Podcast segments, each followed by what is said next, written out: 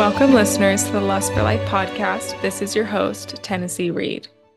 Today is a topic for all the stressors. And at some point in our lives, I guarantee you, all of us are guilty. I am especially guilty. I have to plan everything.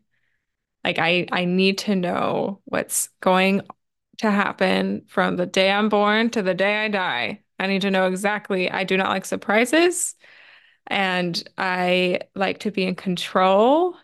And you know what's really hard about that is life is mostly out of our control. There's very little of what we can control in this life. There really, really is. And something about a morning routine really helps with that. You wake up in the morning, and what you choose to do first thing in the morning is what you can control.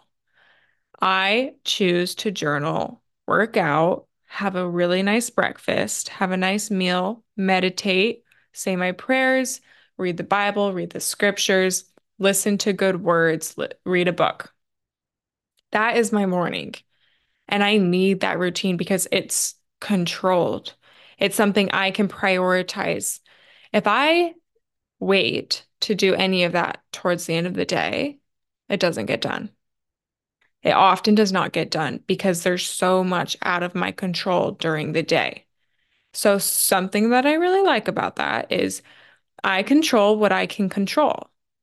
Everything else is out of my reach. And I'm okay with that because I got the most important part of my day done first. Another concept that really helps with my general anxiety sometimes that gets out of control of trying to control everything is the concept that what is meant for me will be for me. As long as you are doing everything in your power on your end, what is meant for you will be for you. It's in God's hands now. If you are, you know, putting half an effort into applying to medical school or applying to a program, you're not really putting your full effort in. So you can't really say what's meant for you is meant for you because there you're not controlling what you can control. Control your application, control your input, and then accept the output. I am currently applying to my doctorate program for nursing. And I started to get really anxious about this the other day. I put a lot of effort into my applications. I put hours and hours. It took me months to complete them actually because of how much time they took. And I said to myself, what if I don't get in? I put all that effort in for nothing. What if I don't get in? I'll be crushed. I'll be absolutely crushed. And then a thought popped into my head that my coach taught me what is meant for you will be for you and learn from every experience. So, if I don't get into NP school, either I can reapply and have a better application, or another opportunity is waiting for me that I'm missing. What if I'm not meant to go to NP school? What if I'm meant to be a podcaster the rest of my life? What if I'm meant to start a different company? What if I'm meant to start a different business? And whatever you choose, put 100% effort into because you're controlling what you can control. And the outcome is the inevitable outcome, and it's out of your control, and you just accept it. An experience that I had this week also that was a bit stressful for those dog owners, those dog parents. I had booked our flights back to Utah, our home state, all the way back in August, knowing that it was going to be crazy around the holidays. I just didn't want to deal with it. And we have a little Scottish Terrier, a little 20 pound Scottish Terrier. We can just carry her onto the plane with us. And Jake and I both looked on the Delta website and we're pretty detail oriented. I feel like we don't miss things very often. We both looked, we read through the whole thing about how to carry our dog on the flight, what qualifications, the exact measurements for the carrier. And we were pretty confident that all we had to do was go to the airport, check her in, and pay the fee. And then she's on the flight. Didn't even think twice about it. We happen we happened to look at the website a few days ago, and there was a tab in the website that we both swear was not there. Swear was not there. It said book a pet.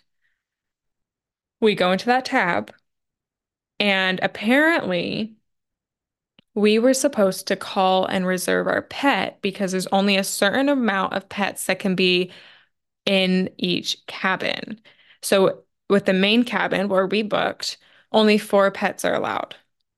And we're like, okay, this is scary. Let's just call him right now. This is also our anniversary night, you guys. Our anniversary night. We I was stressed, so stressed because I'm like, we are not leaving this dog. She is my best friend. I cannot sleep without her. We are taking her. And we were stressed. It was our anniversary night. So we give him a call and we say, hey, we did not see this on the website. I swear it wasn't there. It was a glitch in the website. And they said, nope, it's been there the whole time. And your flight is full of pets. So your dog is not going to be able to travel with you. And Jake and I are crushed. If you know us, absolutely obsessed with our dog to probably an unhealthy point. Like we just adore, adore our dog. And we're both so crushed. Like, what are we going to do? And then the um, person helping us on the phone, the customer service rep, was saying, Well, you can upgrade to first class. There's one seat left in first class, and you're allowed to have a pet up there. And we're like, okay, how much is that going to be? We really don't have many, much money to spare.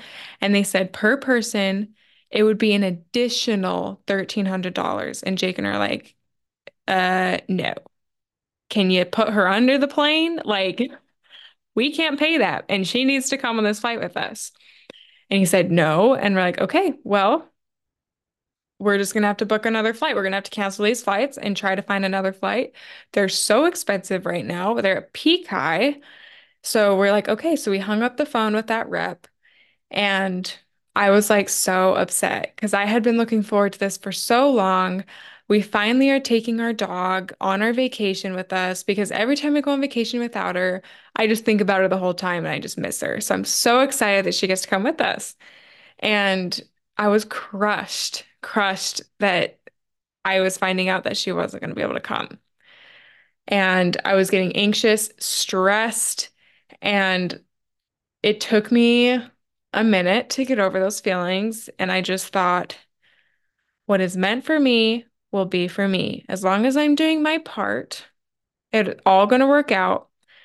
Who knows what needed to change on that flight? What if one of us needed to meet a specific person on a different flight? What if the timing of things we would have gotten in a car crash? I just know God is watching our back. God has my best interest. There's no need to fight this. We swear we looked at the website before, like so detailed, and we may have just been blinded because we weren't meant to be on that flight. And I really accepted that. I was okay with that. It was unfortunate that we were going to have to book new flights and we'd likely be on different flights from each other.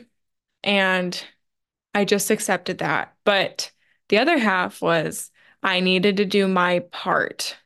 So Jake and I called back like five more times and we're checking in to see if anyone had canceled their pets. And no one had canceled them. But like on the fifth or sixth call, the rep was so kind and was like, I think we can make it work. So they talked to their manager. They were able to get our dog on the flight, and we were all able to stay on the same flight. And it was an absolute Christmas miracle. We all got to stay together. We're all so happy. But the moral of the story is, I was really proud of myself because I was able to step back and say, yeah, that really sucks. But what is meant for me is meant for me and it will be for me. And I'm sure some awesome opportunity will come from it. And it's a great learning opportunity. And this is so much easier said than done. It really is. Like, I have to constantly remind myself of this in every situation. Like, what is meant for me will be for me. What is meant for me will be. It's like I'm like crossing my heart, kissing my forehead with my hand, like doing all these rituals. Like, what is meant for me will be for me. like, I just have to constantly remind myself of this. But it really does put me at ease. Like it really takes a lot of the worry off of me I like to control things. And this thought, this concept really eases me of that. It really takes it away from that. I'm not attached to much. And not being attached to it really gives me a lot of freedom. And I really haven't felt that ever until I've, you know, started started to develop my emotional intelligence. And I really encourage you to like really try that tactic. It has really brought me a lot of peace. And I'm not saying at all that I'm perfect at it. I really am not. It's such a habit of mine to be like, our flight's going to be delayed. Da da da da. Oh my gosh, the taxi's going to be late. We're going to miss the event. Like, that is just naturally where my brain goes. And so I'm constantly having to fix that pathway, like of worry and nothing's going to work out. Like, I don't know if it's the nurse in me always going to worst case scenario, being prepared, but I have gotten a lot better and it's brought me so much peace. And I know that God has each of our best interests, and it's so much easier said than done. But as we look back at our lives, it will all make sense in the end. I know it will. I feel like we're like staring at this picture from like an inch away. But if we just are able to step back and see the whole portrait at the end of our lives, you're like, oh, that's why. That makes sense. And sometimes we are kind of able to get snippets of that. Like we're able to be like, this, if this did not happen, I would not have been able to do X, Y, Z. I would not have able to have any of this. So it's really validating when you're able to see that, but we're not always able to see that, which can be discouraging. It's the trust that the universe is in our favor. What energy we give it will be reciprocated back. And what is meant for you will be for you as long as you are doing your part. So this week, take a deep breath Control what you can control, prioritize your mornings, and what is meant for you will be for you. I hope you enjoyed this week's episode. I had a great time making it, and we'll see you next week.